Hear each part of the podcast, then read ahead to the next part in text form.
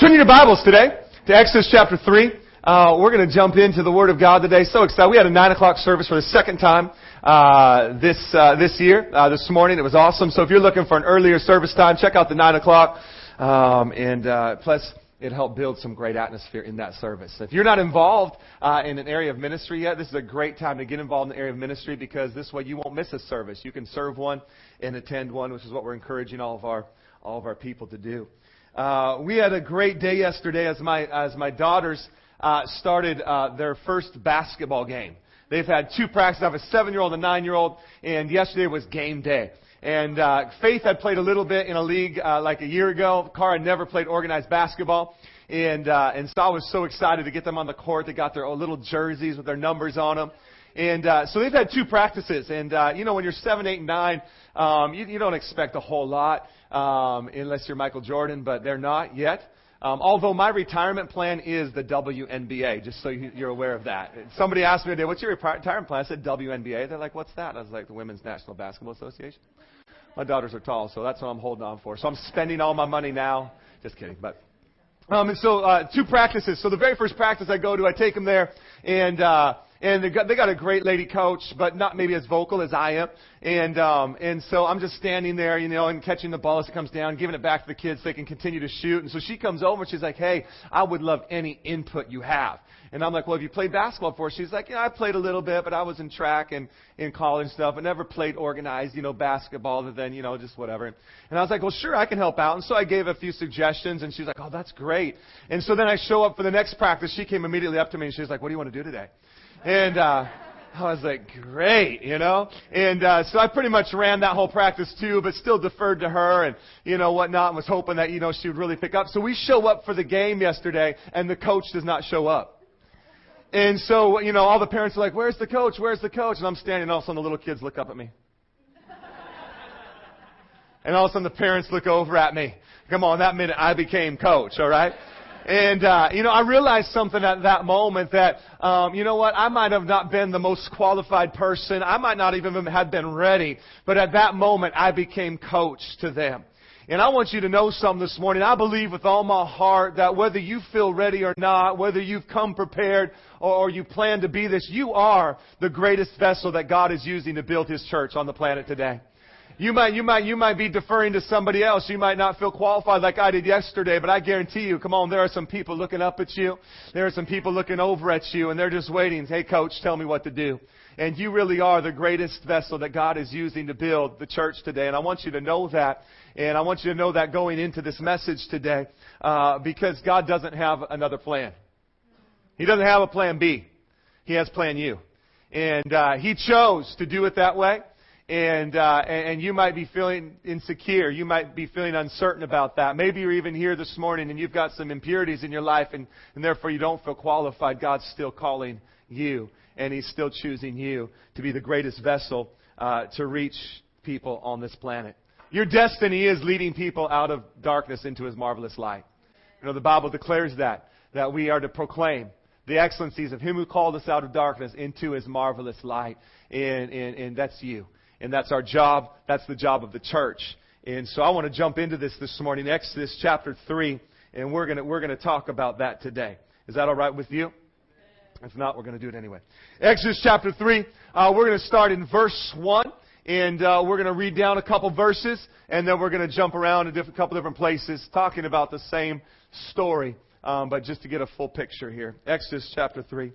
Starting in verse 1, and it reads, now Moses was keeping the flock of his father-in-law Jethro, the priest of Midian, and he led his flock to the west side of the wilderness. Your translation might say the backside of the desert. It was a desolate place. He was on the backside. He was in the west side of the wilderness. And came to Horeb, the mountain of God. And the angel of the Lord appeared to him in a flame of fire out of the midst of a bush. He looked, and behold, the bush was burning, yet it was not consumed. And Moses had a great idea. I should probably turn and see what's going on. Okay? Now the story gets even better. He not only finds a bush that's on fire, not consumed, but now the bush begins to talk. How many of you guys want to know what the bush said? Alright? Obviously Moses does, verse 10, chapter 3. And the bush spoke, Come, I will send you to Pharaoh that you may bring my people, the children of Israel, out of Egypt, out of the world, out of bondage. But Moses said to God, Who am I that I should go to Pharaoh and bring the children of Israel out of Egypt? And he said, But, but I will be with you, Moses. And this will be a sign for you that, that I have sent you. When you have brought the people of Egypt, you shall serve God on this mountain.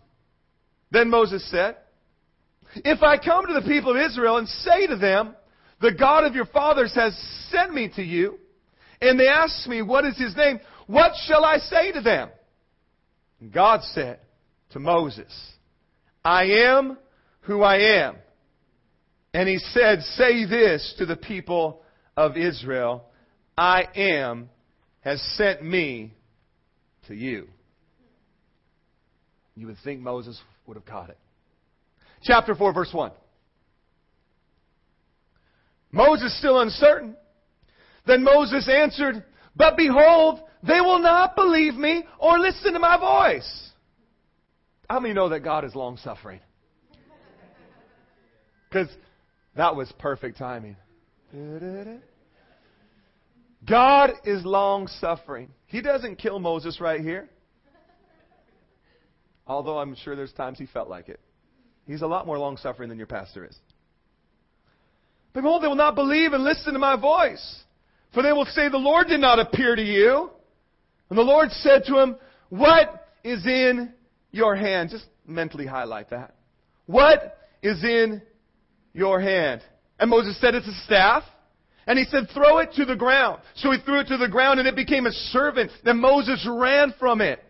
But the Lord said to Moses, Put out your hand and catch it by the tail. So they put out his hand and he caught it and it became a staff in his hand once again.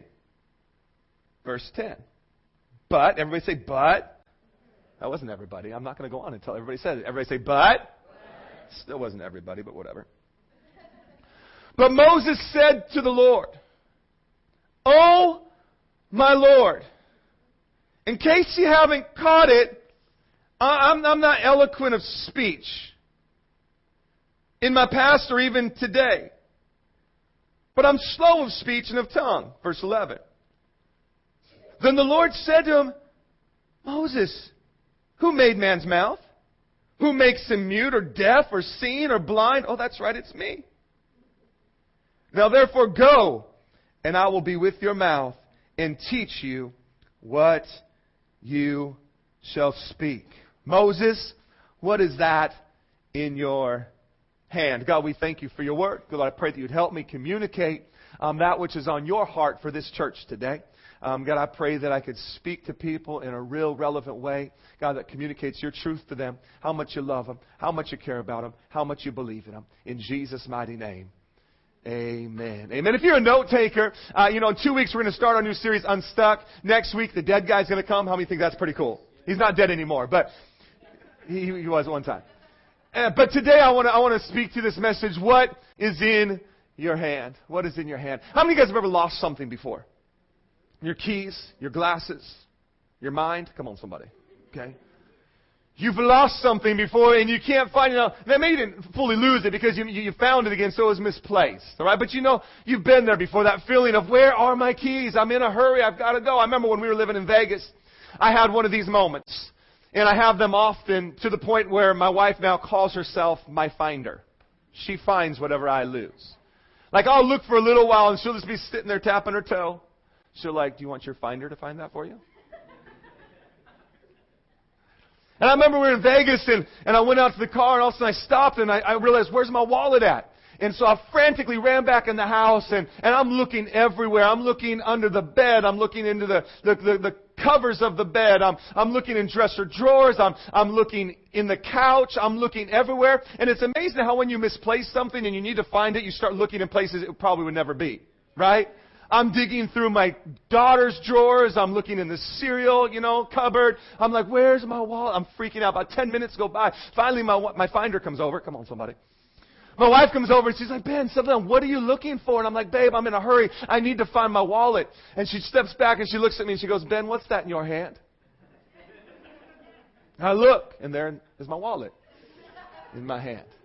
Now you might be sitting out there thinking, oh, that dude's an idiot, but you know you've had that same experience before. You're, you're trying to find your sunglasses, right? And they're sitting on your head the whole entire time, right? That's where I was at. I'm, I'm looking everywhere. I'm frantic, but the whole entire time it is in my hand. Ladies and gentlemen, I want you to know something today that, that too often as believers we are frantically looking for the answers to society. We're looking for the answers to present to culture. We're looking for the answers to give to our friends. We're looking everywhere for them, but it's right here. And God is saying, hello, what's in your hand? Because you are the greatest vessel that God is using to build His church today. You are the greatest vessel that God is using to reach people at your job place, your neighborhood, wherever it might be. You are that vessel. Are you with me today? You with me? What's in your hand? What's in your hand? Chapter 4, Moses isn't getting it. And this is a pretty cool story when you think about it. I mean, there's a bush on fire. It's speaking. I mean, there's some miraculous things taking place. And Moses isn't catching it, and so several times he goes back to God and says, but, but, but, what if, and, and what if this, and what if that? There's some uncertainty working in Moses' behalf. But God stops him in the middle of one of these conversations. And he says, Moses, what is that in your hand? And Moses answers appropriately, and, and he says, it's a staff. Now you gotta understand something about the staff. The staff to Moses was his everything. It was, it was his gift. It was what he used to make money. He was a shepherd. He was a sheep herder. So this staff that is in his hand is not, not just, you know, some ordinary. This is his. It represents what he did. It represents the authority that he had. He had authority. It was limited over the sheep, over his family, but it represented his authority. It represented his livelihood. This is how he makes money.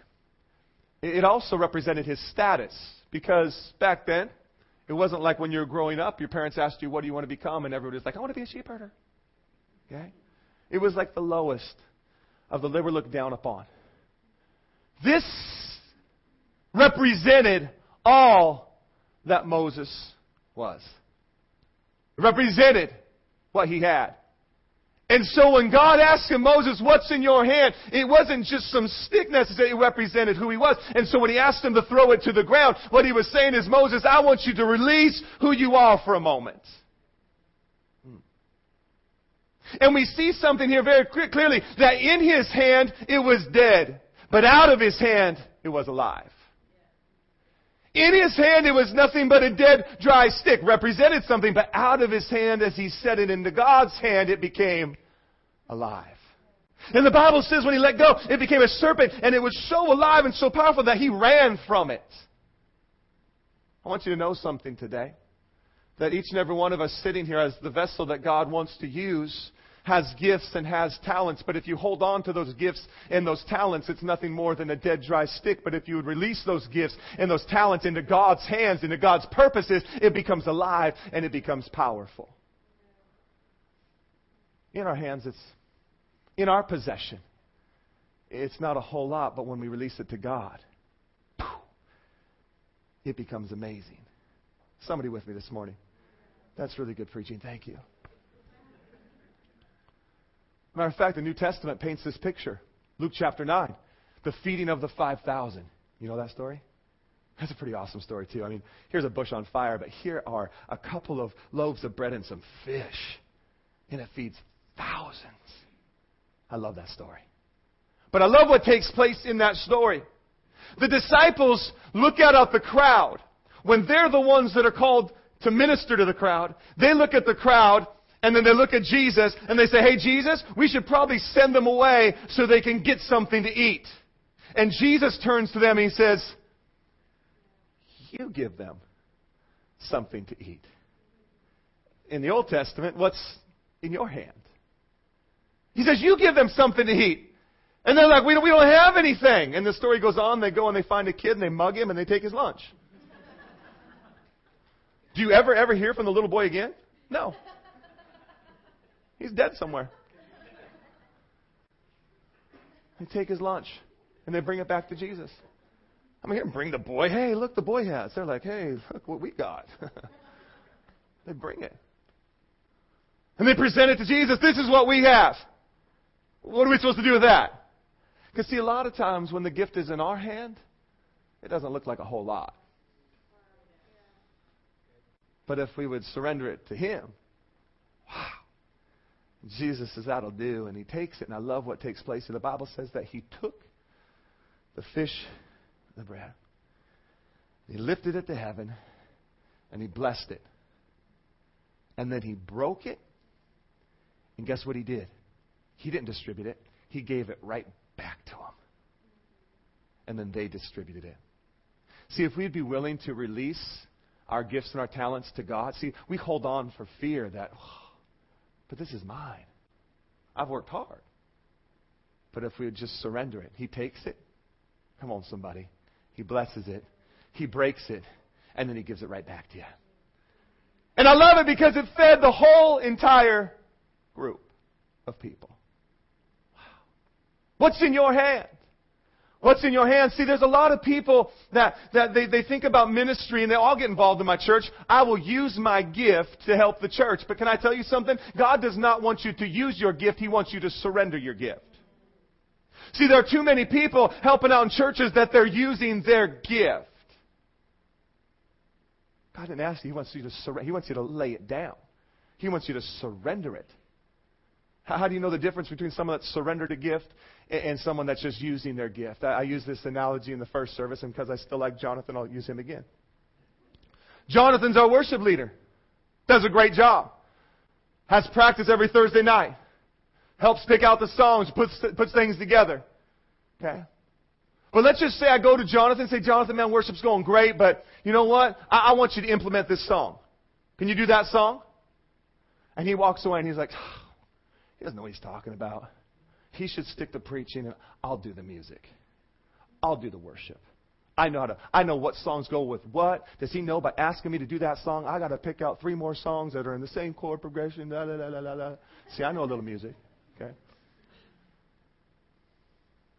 You know what that would tell me? That would tell me he's using his gift, but it's not surrendered but it's not surrendered. God is not wanting you to use your gift. He is wanting you to surrender your gift. And when you surrender your gift, wow, it becomes, this is really good. Thank you.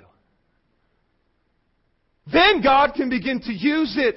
Listen to me though, you've got to catch this. The very first thing that he says to him, this is so good. Listen to this. The very first thing, the bush begins to talk. And the bush doesn't say, Come, Moses, I want to make you really happy. Moses, come and, and you're going to have a really long, prosperous wife, life with a hot wife and, and a lot of kids and a good job. You'll make lots of money and everything's going to be really good for you.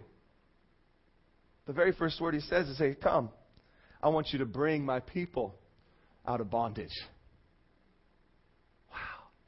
Why are we saved? Why are we Christians? It's for a purpose.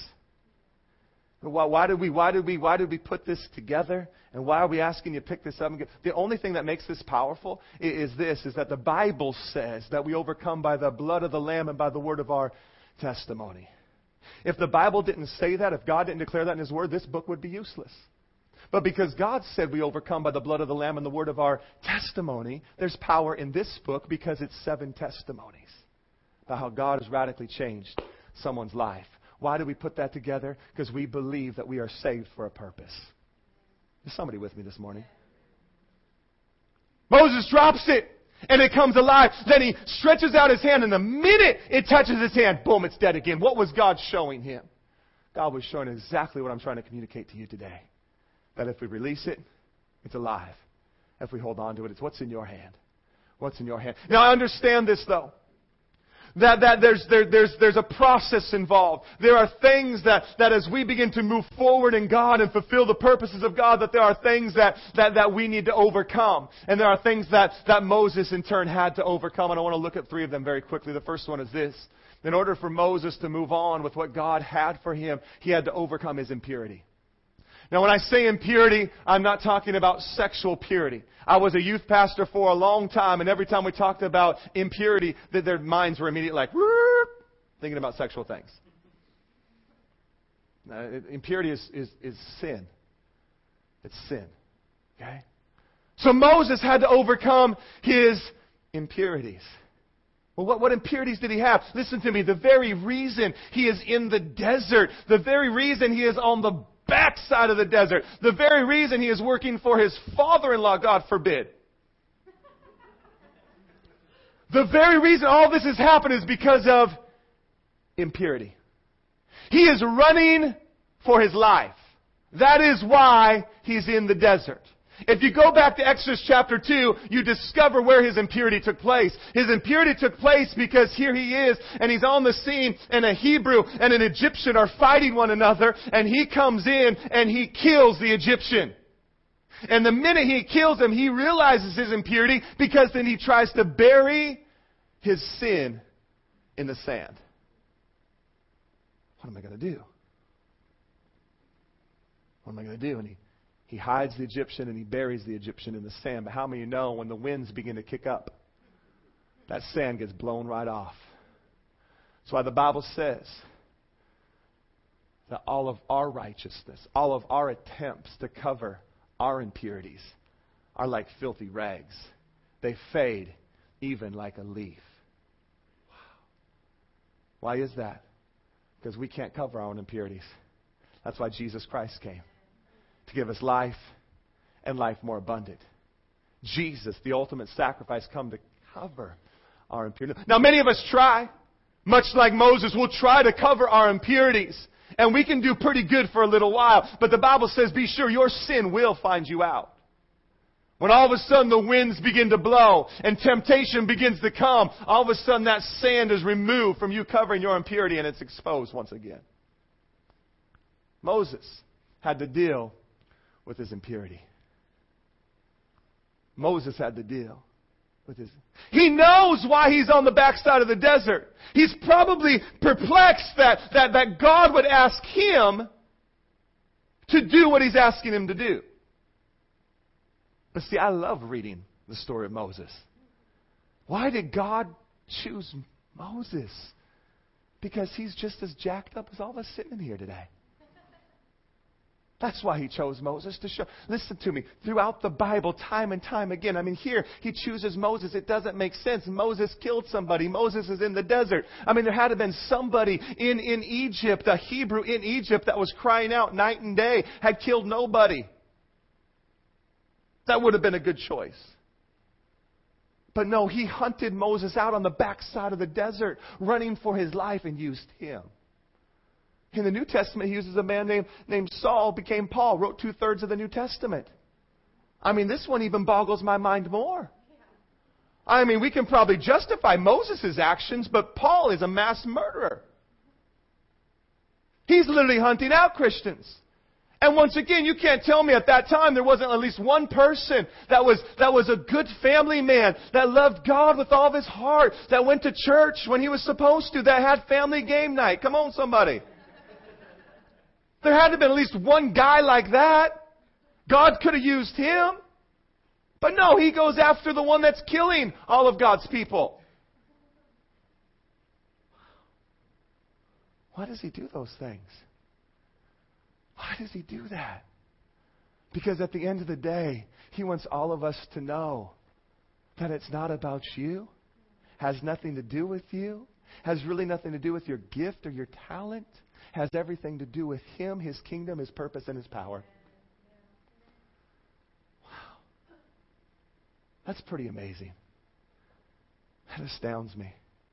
I love it because Moses is, is running for his life because of his impurities. And that gives me hope that God would go and find him in the middle of his impurities and pick him out. That tells me this. It doesn't even matter really. We could be shacked up with somebody we're not even married to. And all of a sudden you get a knock on the door. Did you invite somebody over?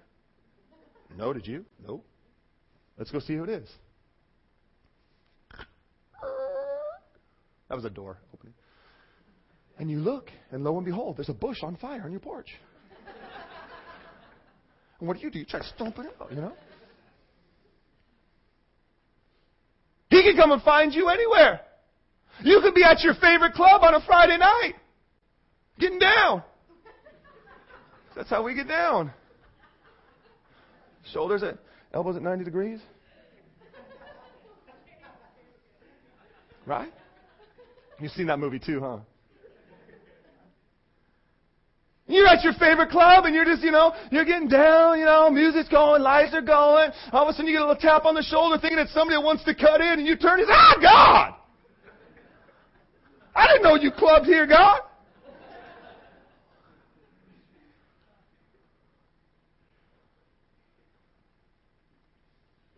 No, he's, he's coming to get you. He'll find you anywhere.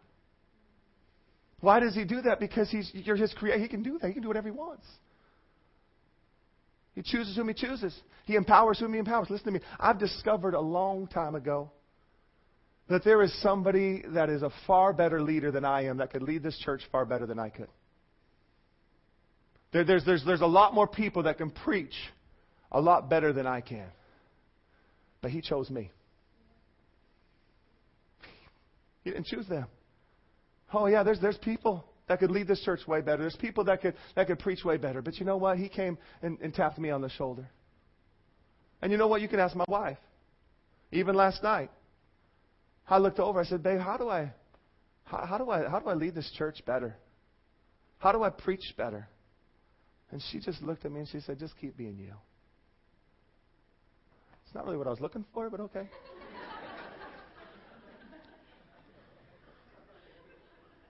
All right, I'll be me.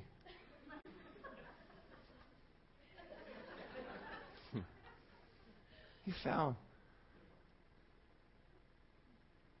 I don't think anybody's funnier than I am, though. I'll tell you that right now.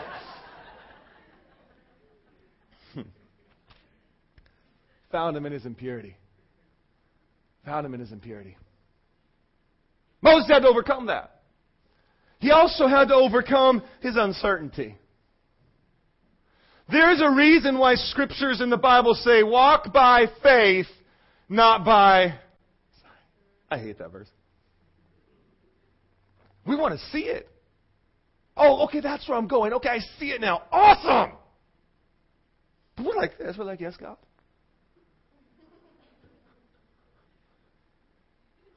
Walk by faith. Moses had to overcome that uncertainty. I know that when God comes to us and He taps us on the shoulder and we're living with somebody we shouldn't be living with, we're like, whoa! I think you got the, I think you're looking for room 323. I'm down that way. There's some uncertainty there. And we see that in Moses' life. He's like, several times. I mean, the, the bush is on fire talking to him. And he's talking back. I mean, you imagine you're at your porch, neighbors walking by. But God, I mean, are you sure you got the? I mean, and they're not going to believe. Well, let me let me get down here. They're not going to believe. I mean, are you hot? Do you need some water? You know, there's some uncertainty.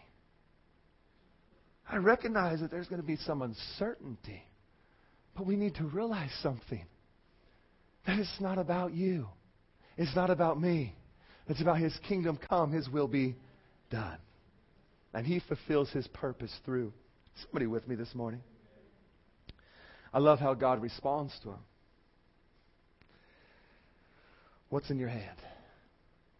What's in your hand? He's trying to teach Moses something. What's in your hand? The staff. Give it to me. Okay. Pick it up again. Wow. He's trying to teach us something that, that, that, that what is in your life, the gift you do have, it's His anyway. It's His anyway. I love what He says. Just tell Him, I am. Because greater is the I am in you than He that is in the world. Tell Him. He had to overcome lastly, he had to overcome his insecurity. His insecurity. His insecurity. I, I don't talk right. Now, most theologians believe that Moses had a stutter.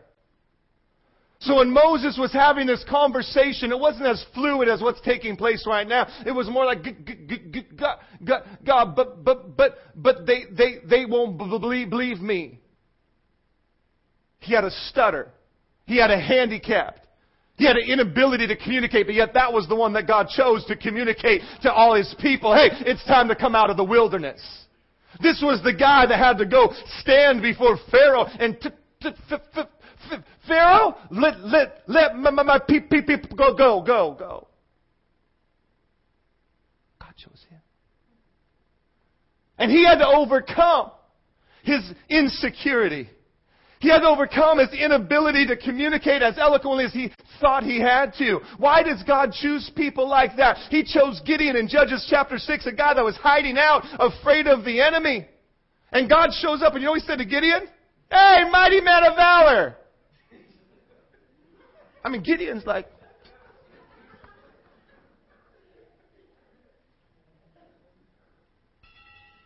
dude, you got the. oh, God showed up. You got the wrong person. Mighty man of God. Not only that, Gideon finally gets enough courage and gets all these guys. Are you hearing what I'm telling you today? He gets guys together. You got 10,000 people. Yo, God, check it out. We're, we're going to take on the Midianites. You know what God says? I want you to whittle it down to 300.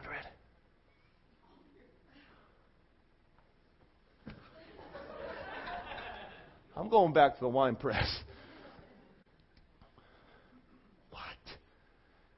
Why does God choose people with speech impediments? Why does God have them whittle an army from 10,000 down to 300? Why, why does He do these things? Because at the end of the day, He wants to prove to everybody that it had nothing to do with us and had everything to do with Him.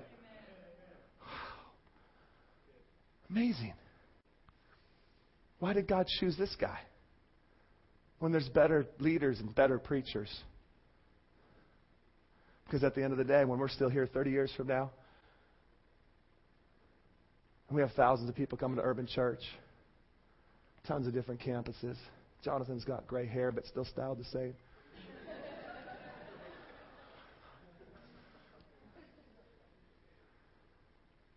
people will look and they'll realize it had nothing to do with me, had nothing to do with our team, our partners in ministry, and they'll look and only one person will be able to get the glory, and that's, that's the King of Kings and the Lord of Lords. Chooses people. Not, not my choice, but he had this impurity he had to overcome. Little did he know that the area that he was insecure was the very thing that qualified him to be used by God. Do you know what qualifies us to be saved? Sin. The very area that we're looking at in our life that, gosh, God, but do you see? God's like, yeah, when you're weak, I'm strong. Yeah, I take the simple things of the world and I like to confound the wise. Let me just put it to you in terms that we can understand. God likes to mess with people. He does it. Moses, what is in your hand? Let me ask you something today, church. What's in your hand? What do you have? What are you holding on to? What do you need to give to God so that your life can flourish more, so that the church across the world can flourish more? What are you holding on to? Why don't you release it? Well, because I don't know if I'm that. Because, th- no. Let me, can I take you to one last verse? Thank you for one person saying that. I don't know why I ask questions because I'm going to do it anyway. Let me show this to you. We'll conclude here. Go with me to Exodus chapter 14. If you know the story, you know now that Moses has gone and, and God partnered him with, with, with, his, with his family. And that'll blow some people's minds right there, especially in church leadership. He surrounded Moses with people he was close to. Uh, we won't go there today, but that'll be another message for another time. And you know the story now, what takes place? Is that he goes and, and now the ten plagues happen. You guys all seen the movie, right? You might not have read it, but you saw the movie, okay? Good. And now they're out and they're gone. Pharaoh is so upset. He's like, just get out of here. And so they leave and they're marching out. And they leave and then Pharaoh changes his mind and says, let's go kill him. And so now we get to, to chapter 14 and it's, they're at the Red Sea. And there's the Red Sea in front of them and here's the Egyptians coming behind them to kill them. I mean, they are now freaking out. They're like, Moses, what did you do to us? It would have been better for us to stay there. Now we're going to die. They're going to kill us. It's over. I love this moment. This is like, you ever seen Braveheart? This is like a true Braveheart moment. Moses grabs his staff, stands in front of the people. Now listen to what he says. This is great. This is great. Verse 13, chapter 14. And Moses said to the people, Fear not, stand firm, and see the salvation. Remember, the Egyptians are coming in behind them, Red Sea in front of them. They got nowhere to go. They're dead. And see the salvation of the Lord which will work for you today. For the Egyptians whom you see today, you shall never see again. The Lord will fight for you, and you have only to be silent. That's awesome. I want to write a speech like that. I want to stand up next weekend and just be like, I mean, that, that speech is impressive. I mean, that is some good stuff. That is like build me up moment right there. Just, yeah, let's just be quiet. Did you read it? Do nothing. Be silent. They're getting closer. Could you imagine? That's the speech. Egyptians coming, Red Sea. I'm freaking out. I'm sorry. I mean, that is a speech that you would think God would be impressed with. Right? I mean, that's glory to God. He's going to fight for us. It's going to be awesome. Strike him dead. Let's read the next verse. Verse 14. Uh, 15. The Lord said to Moses, and he didn't say great speech. The Lord said to Moses, Why do you cry to me? Tell the people of Israel to go forward. Lift up your step. What is in your hand? And stretch out your hand over the sea and divide it that the people of Israel may go through the sea on dry ground. Let me just kill any misconceptions right now. It was not God that separated the sea. It was Moses as he walked in obedience and stretched out what was in his hand that the sea began to part and now three million people get to walk across on dry land. I have a question for you today. What are you waiting on God for? What, what are you crying out to God for? Too many times we find ourselves, God, would you send somebody to my job place to witness to all these heathens? And God's looking at you saying, I did. You. Moses. Separated the water. People got to walk across.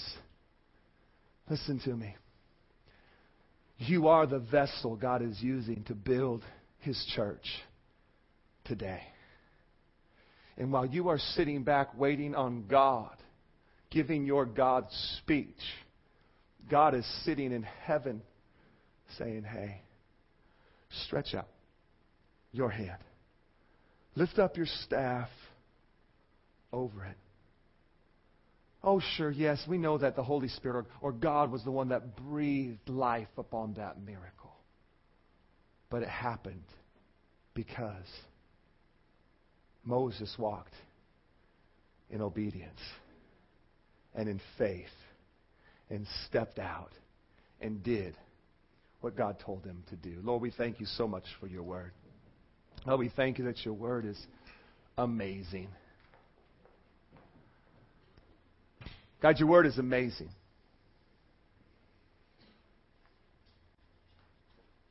Lord, I thank you.